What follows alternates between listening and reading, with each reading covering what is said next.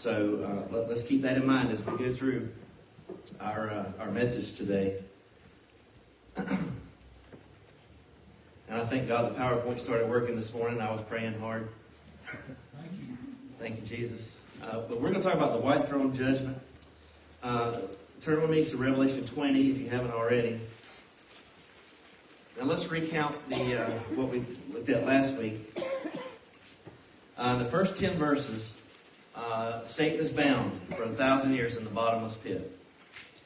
Uh, then he talks about the resurrection and reward for various groups. Uh, Jesus Christ is the first one who rose from the dead. He's the first fruits. Then you got the dead in Christ and the raptured saints.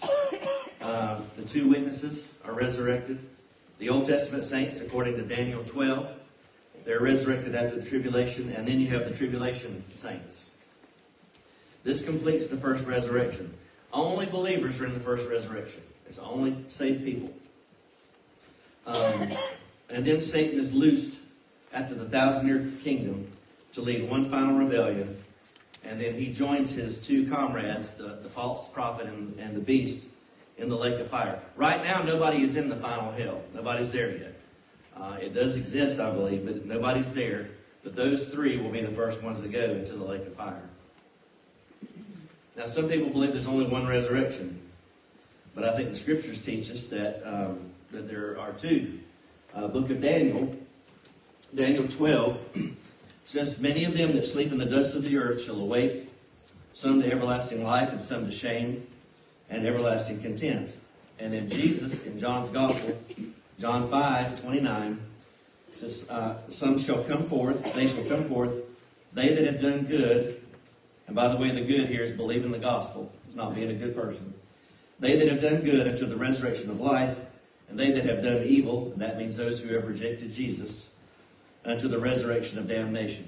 Now, the Bible doesn't, refer, uh, Revelation doesn't call it the resurrection of damnation, it calls it the second death.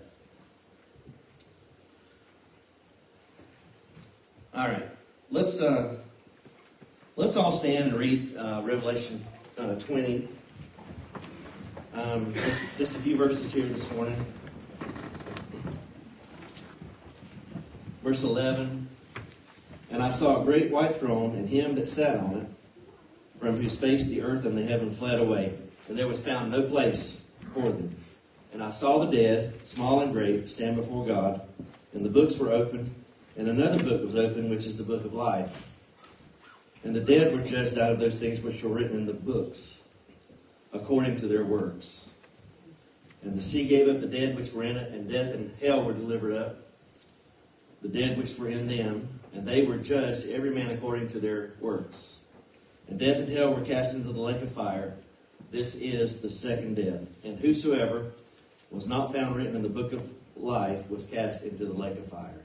This is the word of the Lord. I'm ask Pastor Larry if he'll pray for me and pray for all of us to hear the word. Our Heavenly Father, we're thankful that you have brought us out to church tonight. And we pray that you help us listen attentively as your word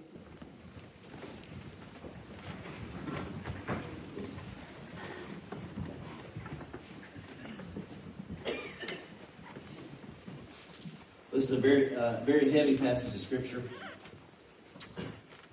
So let's just uh, let's get through it this morning. Um,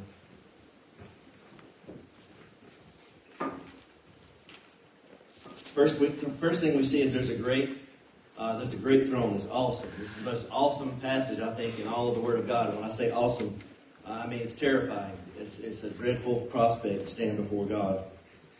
And it's white, uh, symbolizing the purity of God, His absolute holiness. And then he says, I saw, John says, I saw the one who sat on it. Now, there are some commentaries that say it's the Father, and no doubt he's there. But I believe that the judge, uh, the one that's seated on the throne, is the Son. And I've, I've got some scriptures that I've uh, shared with you, and I'm going to ask Mark if he'll help me this morning. Uh, to read John 5 22 and John 5 27. John 5 22. For the Father judgeth no man, but hath committed all judgment unto the Son. John 5 27. And hath given him authority to execute judgment also, because he is the Son of Man. He's uniquely qualified to judge because he's the only member of the Godhead that's been a human being. So nobody will be able to stand before him and say, Well, you don't know what it was like to be a, a human. Being a human's hard, isn't it? Yeah. But nobody will be able to say to Jesus, You don't know what it feels like. Because Jesus knows exactly what it feels like.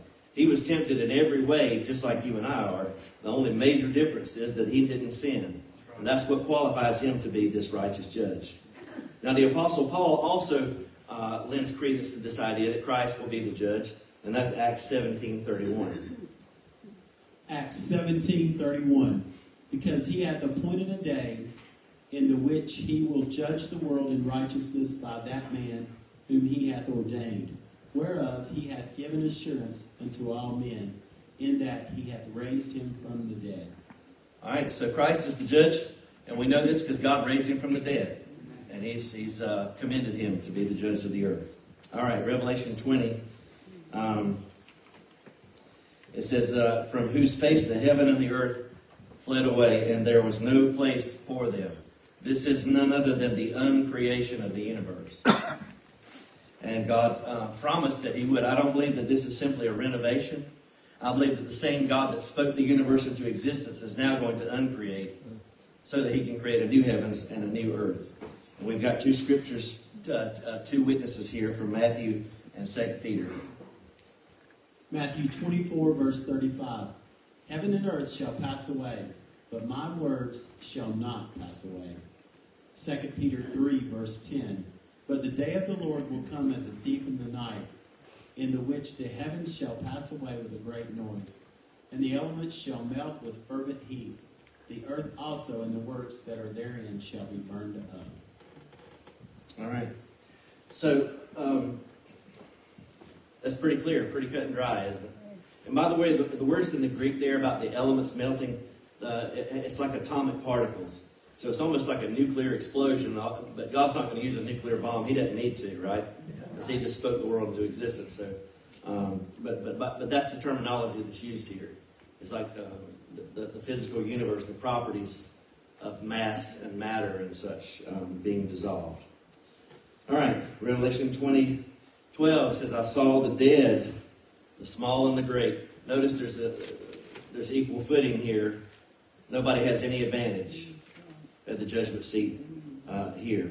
Now, um, Daniel foresaw this judgment. I apologize, Mark, you're getting a workout today, but you got a great radio voice. You got a future in broadcasting at this thing. All right, uh, Daniel 7, 9, 9 and 10.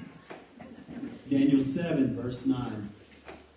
I beheld till the thrones were cast down, and the Ancient of Days did sit, whose garment was white as snow, and the hair of his head like the pure wool.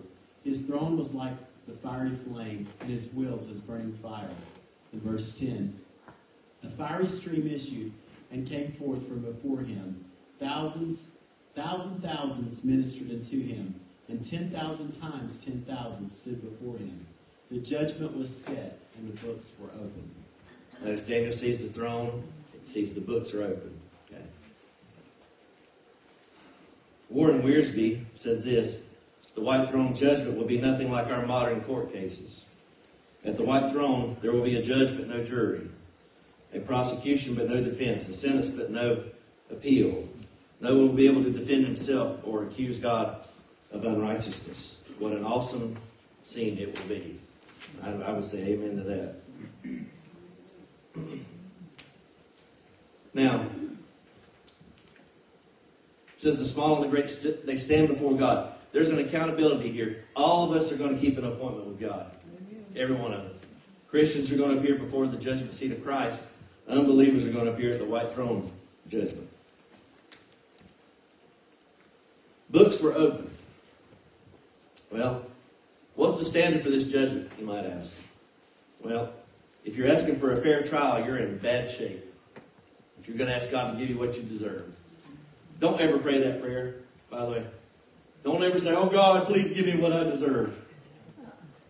Because we'll be planning your funeral if you do that, among other things. Don't ever ask God. Thank God that He doesn't give you what you deserve. That's called mercy. Grace is God giving you what you don't deserve. That's grace.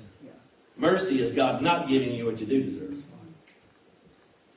What is the standard? Well, it's not a sliding scale. God doesn't grade on a curve. It's perfection. Mark, you want to read uh, those verses on, on the board there? Matthew 5, verse 48. Be ye therefore perfect, even as your Father which is in heaven is perfect. 1 Peter 1, verse 16. Because it is written, Be holy, for I am holy. James 2, verse 10. For whosoever shall keep the whole law, and yet offend in one point, he is guilty of all. Galatians 3, verse 10. For as many as are of the works of the law are under the curse. For it is written, Cursed is every one that continueth not in all things which are written in the book of the law to do them. You see, it's an all or nothing proposition. You say, Well, I kept nine commandments. Well, if you break one out of the ten, you're doomed. And I can promise you, there's not one person in this room that hasn't broken one of the Ten Commandments. You say, Well, I never killed anybody. Well, Bible says if you hate your brother without cause, you're a murderer. You say, Well, I never committed an adultery. Jesus said, If you look on somebody with lust in your heart, you've committed adultery. And how many of you are going to raise your hand and say you never told a lie? Because if you do, you're going to be lying right now. Right? Thou shalt not bear false witness. Keeping the Sabbath day. None of us keep the Sabbath day. Sunday's not Sabbath day anyway. It's the seventh day of the week is Saturday. Um, and I could go on and on and on. But we've all fallen short of the glory of God. Every single person in this room. We need a Savior. And the books that are going to be open, our deeds are going to be on display. That's a hard. What? What if? What if God were on this wall here to put every thought that you had this week for all the world to see? That'd be a sobering thought, wouldn't it? It'd be embarrassing. Be humiliating. It'd be gut wrenching. It would be.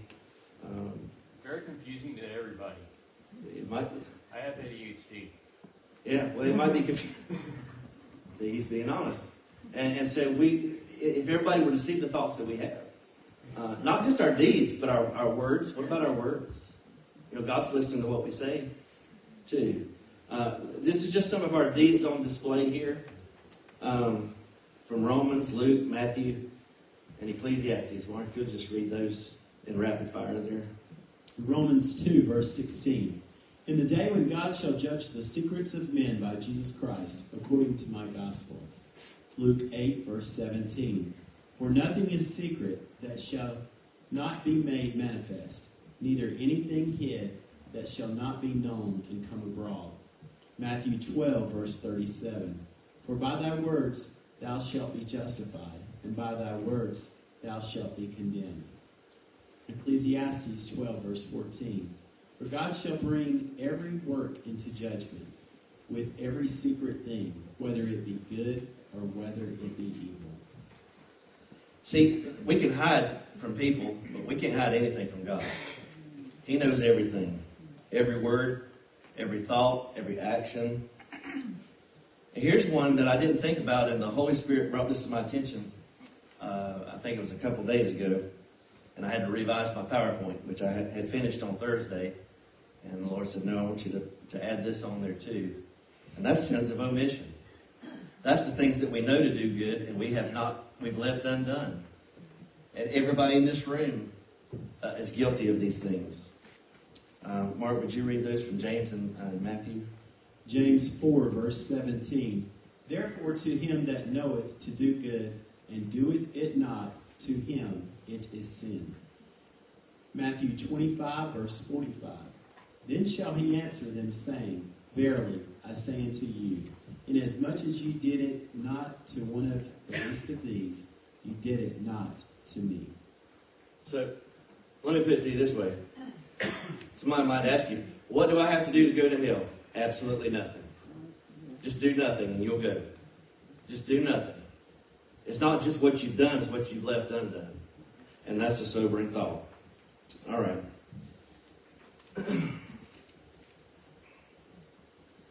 Now, some might say, well, what about people who don't, who've never heard the gospel? What about them? Do they get a free pass? No, because they've got creation. Creation preaches a sermon every morning. How can anybody look around and not know that there's an intelligent creator who designed all? Be- the, the beauty of the earth, and uh, it's just amazing to me that anybody could think that there was no God. Um, but we have the witness of creation. Mark? Psalm 19:1 The heavens declare the glory of God, and the firmament showeth his handiwork. Romans 1:19 Because that which may be known of God is manifest in them, for God hath showed it unto them. 120 For the invisible things of him from the creation of the world are clearly seen, being understood by the things that are made, even his eternal power and Godhead, so that they are without excuse. There's no excuse, guys. There is a God in heaven. All right. Well, what about the folks that don't have the law? I mean, not everybody has access to a, to a Bible. We have the witness of conscience. God has written the law in every human being's heart. Um, where's uh, Trinity? You and Remington come here for a second. I say.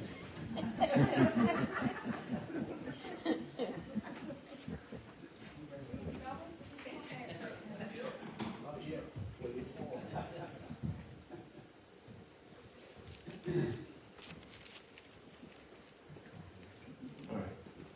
Now let's say I was going to hire Remington and Trinity to come do some work at my house. You like to do yard work? No. Even better. Even better. So let's say I agree, and I'm going to hire the two of you, and you're both going to do the same thing. You're both going to rake leaves and pull weeds at the house. Okay? And I say at the end of the day, I'm going to pay you both. Okay? And you don't ask any questions, you just say, okay. So imagine that you guys have worked all day. Pretend like you're raking leaves. See, now I can show that. It's going to be a long time before we get them leaves done. All right. So at the end of the day, I call them to me. I say, Remington, you did a great job. I'm going to give you one dollar, my friend. And I say to Trinity, Trinity, you did a good job. I'm going to give you a thousand dollars. What's Remington going to say?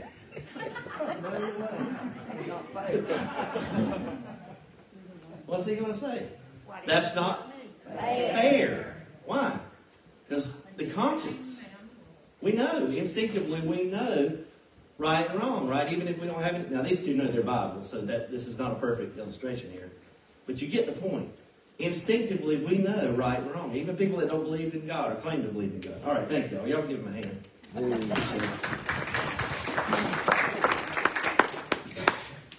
So we have the witness of conscience. Uh, Mark, you want to read those scriptures? Romans 2, verse 14.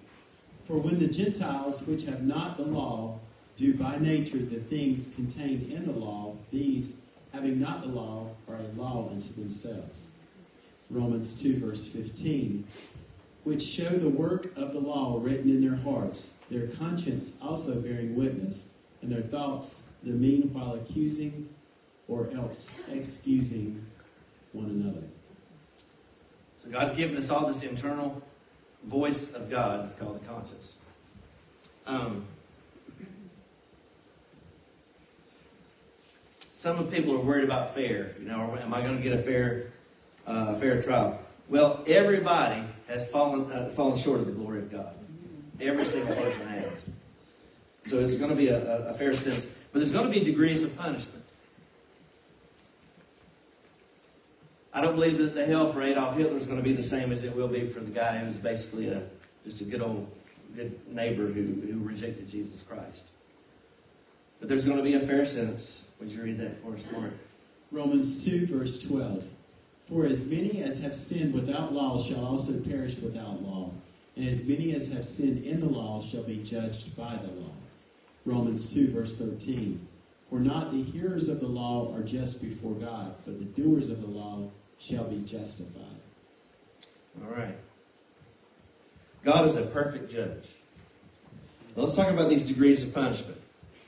Now, these uh, Jesus spoke this to the groups that had seen some of his greatest miracles. This, this was the context of these scriptures.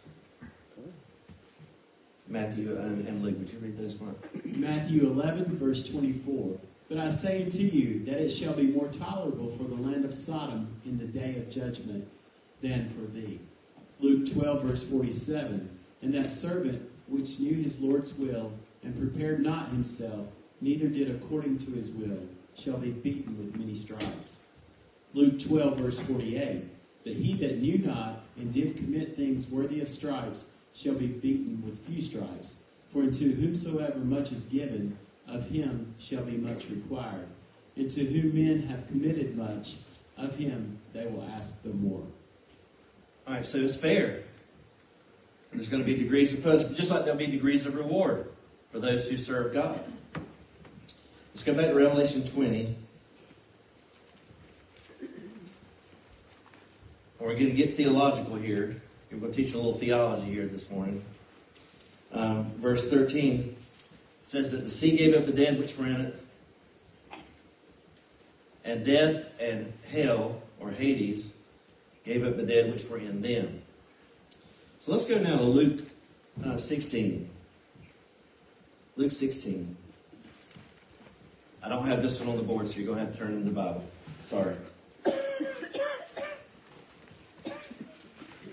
I do that so we don't get lazy. If I put everything up here for you, you'll just get lazy on me. I can't have that. You got to flex your muscles. I mean, exercise your muscles every once in a while.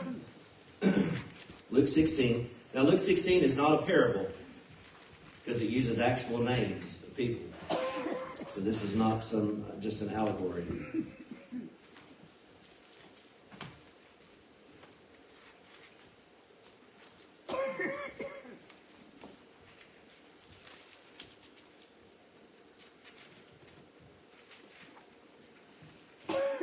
All right, Mark, would you read um, 19 to the end of the chapter? Luke 16, 19. There was a certain rich man which was clothed in purple and fine linen, and fared sumptuously every day. And there was a certain beggar named Lazarus, which was laid at his gate, full of sores. And desiring to be fed with the crumbs which fell from the rich man's table, moreover the dogs came and licked his sores. And it came to pass that the beggar died and was carried by the angels into Abraham's bosom. The rich man also died and was buried. And in hell he lift up his eyes, being in torments, and seeth Abraham afar off, and Lazarus in his bosom. Lazarus in his bosom.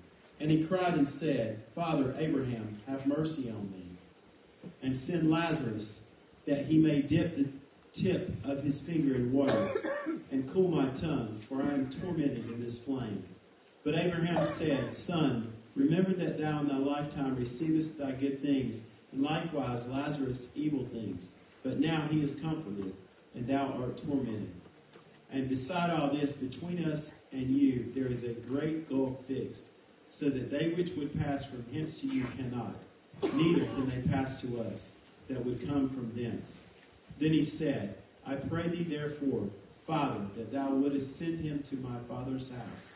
For I have five brethren, that he may testify unto them, lest they also come into this place of torment. Abraham saith unto him, They have Moses and the prophets, let them hear them. And he said, Nay, Father Abraham, but if one went unto them from the dead, they will repent. And he saith unto him, If they hear not Moses and the prophets, neither will they be persuaded, though one rose from the dead. Sobering thought, isn't it? And so in the Old Testament, everybody went to uh, Sheol, or Abraham's bosom. After Christ rose from the dead, um, the location of paradise changed. There's no such thing as soul sleep, by the way. You're either in Hades or you're in the presence of God. That's what the Bible teaches. Um, if you're a believer, to be absent from the bodies, to be present with the Lord. Praise God. Nobody's floating around, you know, waiting in some holding place, not in purgatory. Now, only the wicked are in Hades right now. That's what the scripture teaches. Um, let, us just look at these. We've got time. Go to go to 2 Corinthians 5.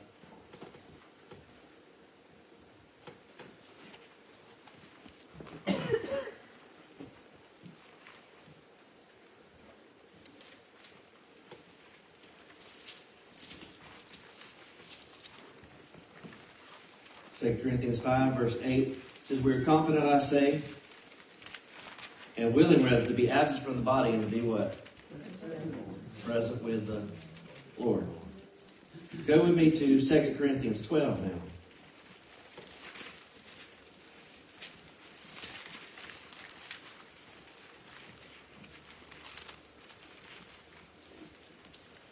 Mark, read verses 1 through 4? 2 Corinthians 12, verses 1 through 4. It is not expedient for me, doubtless, to glory. I will come to visions and revelations of the Lord. I knew a man in Christ above 14 years ago. Whether in the body, I cannot tell, or whether out of the body, I cannot tell. God knoweth. Such and one caught up to the third heaven. And I knew such a man, whether in the body or out of the body, I cannot tell. God knoweth.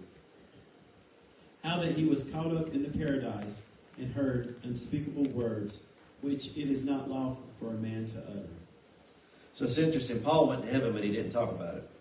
And now everybody writes a book about it, supposedly. All right, y'all didn't like that too much, so I'll just move on with that. Uh, go with me now uh, to Philippians 1. Philippians 1. Just a few books over.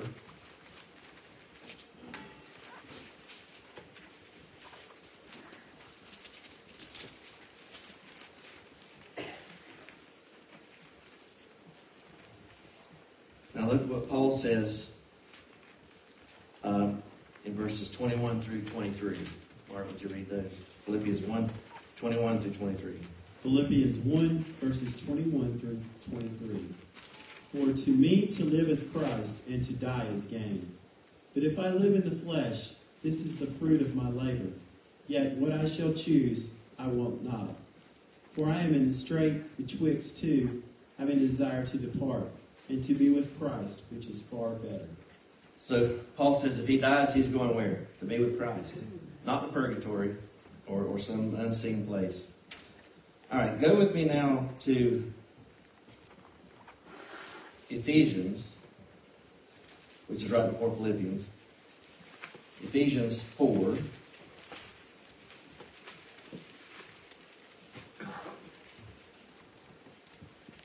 And if you'll read 8 through 10 for me. Ephesians 4, verses 8 through 10. Wherefore he saith, When he ascended up on high, he led captivity captive and gave gifts unto men. Now that he ascended, what is it but that he also descended first into the lowest parts of the earth? He that descended is the same also that ascended up far above all heavens, that he might fill all things. So Christ where went where? Into the lowest parts of the earth. That's where paradise was before Jesus rose from the dead. Now it's in the third heaven. All right. I'm going I'm to show you something that I've never really thought about that I think is proof of this. Go to Matthew 27. And I can just about guarantee you, you've never heard a sermon on this. And I know I've never preached it either. Didn't really know what to do with it, quite honestly. Matthew 27.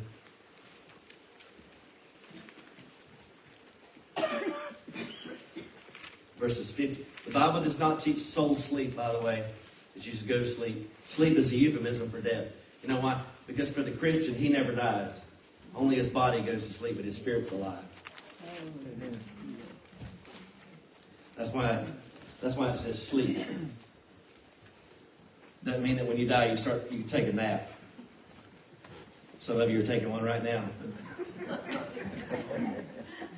but you won't take one later, I promise. All right. What did I say, Matthew 27? Mark, would you read 52 through 53? Matthew 27, verses 52 and 53. And the graves were opened, and many bodies of the saints which slept arose, and came out of the graves after his resurrection, and went into the holy city, and appeared unto men. Wouldn't that be wild? I mean, wouldn't that be wild? Now, do they die again, or do they maintain a resurrected body? I honestly don't know. But the concept of first fruits, there's, there's uh, Jesus is the first fruits. He rose from the dead. Notice it says he rose first after his resurrection, and then there were others. But I believe this was to show that paradise has now moved from the heart of the earth. They're going to be taken up to the third heaven, uh, where, where Christ and where the Father is. Uh, the Old Testament saints, I like to put it this way, they were saved on credit. Go with me to Romans 3. I know this is a lot of theology here, but this answers some questions. People have questions about what happens. I think there's a movie that's popular right now in the movie theaters about what happens when you die. And everybody's got all these crazy ideas. I'm teaching you what happens when you die.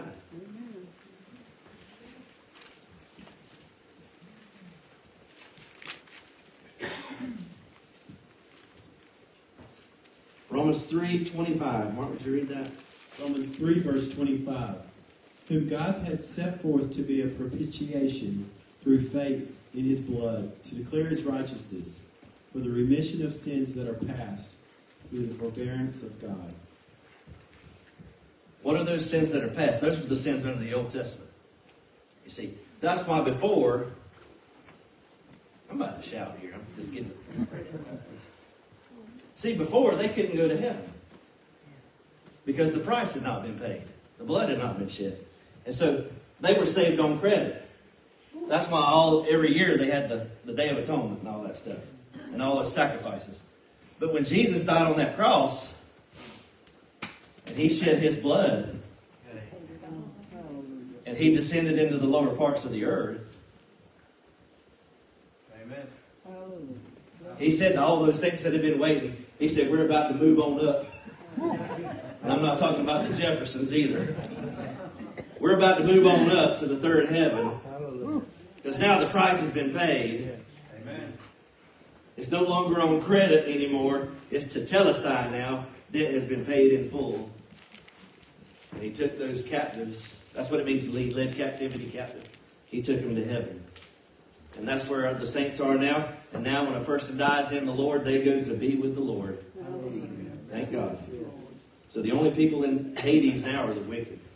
Sheol. Sheol and Hades are the same terms. Um, all right. So let's go back to Revelation 20. We're almost done here.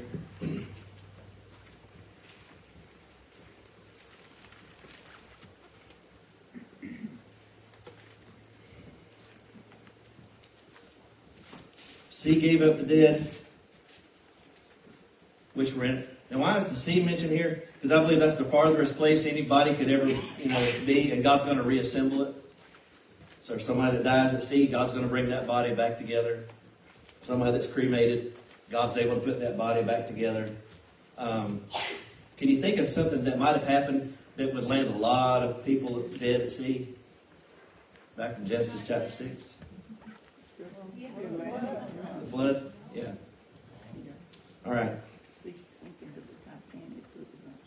Notice in verse 14, death and hell were cast into where? Lake of fire. Nobody's there yet, but this place is real. It's real. Um, go with me to Matthew. Well, I tell you what, you don't have to. I've got it on the board. We'll save some time. Let's just let Mark read it to us. There's different words for hell in the New Testament. One is Hades. Okay, it's the equivalent of Sheol, Hades, Sheol, the realm of the dead. There's another word for hell, and it's Gehenna. Okay? We're going to we're going to explain that in just a moment. I'll let Mark read these uh, these verses. Matthew 18, verse 9. And if thine eye offend thee, pluck it out, and cast it from thee. It is better for thee to enter into life with one eye, rather than having two eyes to be cast into hell. Gehenna, fire. Matthew 25, verse 41. Then shall he say also unto them on the left hand, Depart from me, you cursed, into everlasting fire, prepared for the devil and his angels. So notice the lake of fire was never meant for you. It was prepared for who? But it was prepared. You know, Jesus said, I'm going to prepare a place for you. That's heaven. But this is something that's also been prepared. as hell. Now, Gehenna Uh, the people that Jesus heard say that, it would have had special significance to them. And I'm going to read. I'm going to let Mark read this to you. This is from John MacArthur's commentary about Gehenna. Gehenna is the New Testament word for the valley of Ben located southwest of Jerusalem.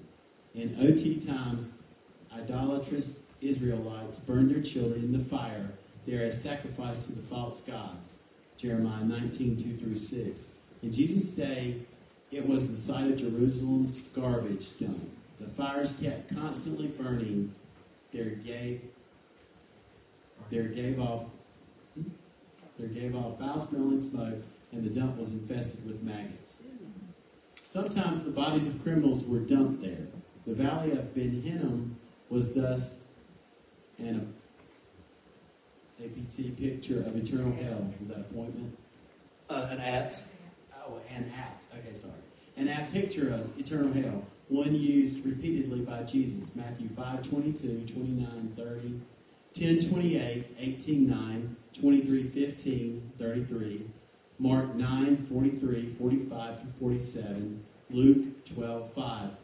Hell will be God's eternal cosmic dump. Its inmates will be burning as garbage forever. John MacArthur. Wow. I mean, Jesus couldn't have given us a more vivid picture of what it's going to be like. Hell is a place of no escape. It's a place of torment, physical, unquenchable fire, where the worm never dies, total darkness, and the worst part of all, separated from God. I can't imagine. Tormented day and night, forever and ever. But you and I don't have to go there. We don't have to go there. It's a real place, but we don't have to go there.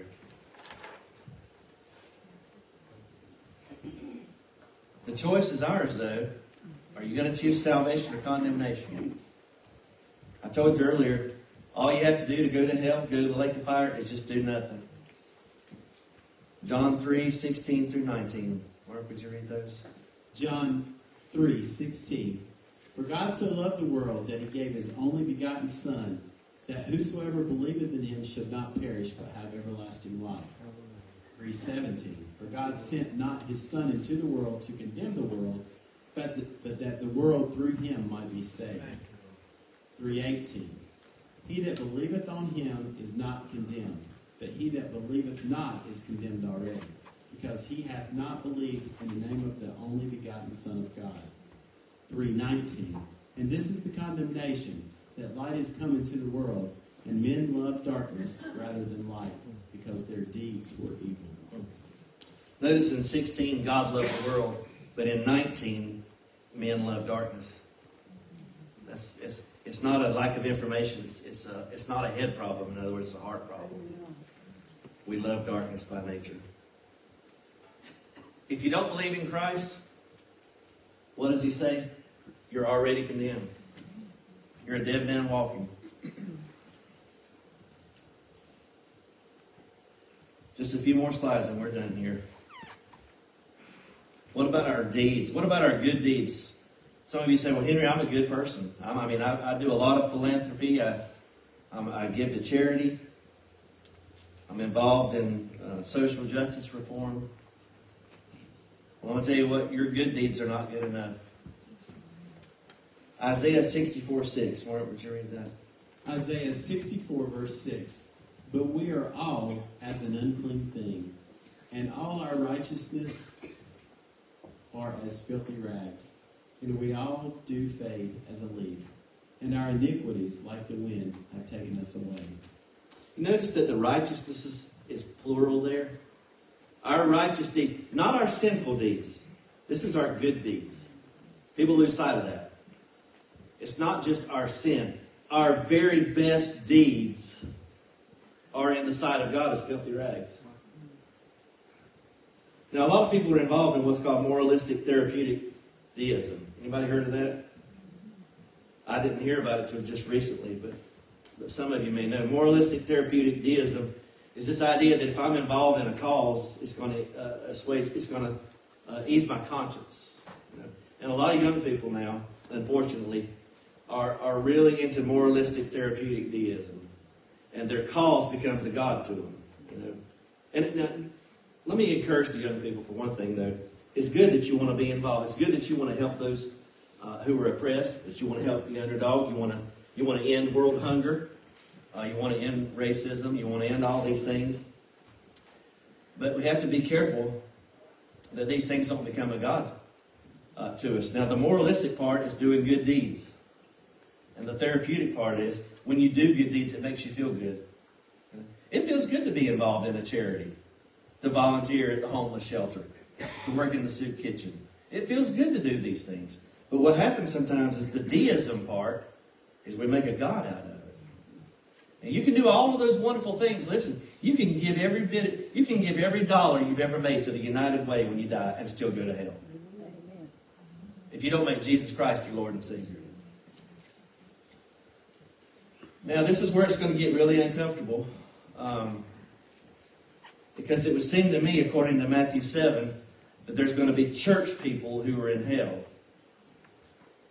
People who teach Sunday school, people who preach, pastors, um, Sunday school teachers, youth workers, children's church workers, music directors, um, deacons. It would seem to me, if I take Jesus at, at his word, there are going to be church people that are going to go to the lake of fire. And it's not going to be a few. Notice that first word in Matthew 7 22?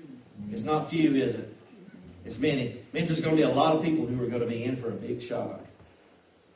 Oh God, have mercy on us. Mark, would you read Matthew 7 22 and 23? Matthew 7, verses 22 and 23. Many will say to me in that day, Lord, Lord, have we not prophesied in thy name, and in thy name have cast out devils, and in thy name done many wonderful works? And then will I profess unto them, I never knew you. Depart from me, ye that work iniquity. Don't hide behind the ministry. Don't think if I get involved in church work, I can be saved. Don't think if I go to some ritual, you know, if I, even if I get baptized, you can be baptized and be lost. You can be a member of the church and be lost. Some people join the church just so they can have a place to be buried when they die. You know, you need to be thinking about where you're going to go after the body goes in the ground. You need to be thinking about your eternal destiny. Now you say, well, Henry, you shouldn't be talking like this on Sunday. Well, I wouldn't, but everything I know about hell, I learned from Jesus himself. And if I want to tell you about the sweet stuff, we're going to preach about heaven next week if, if Jesus tarries and I'm still alive.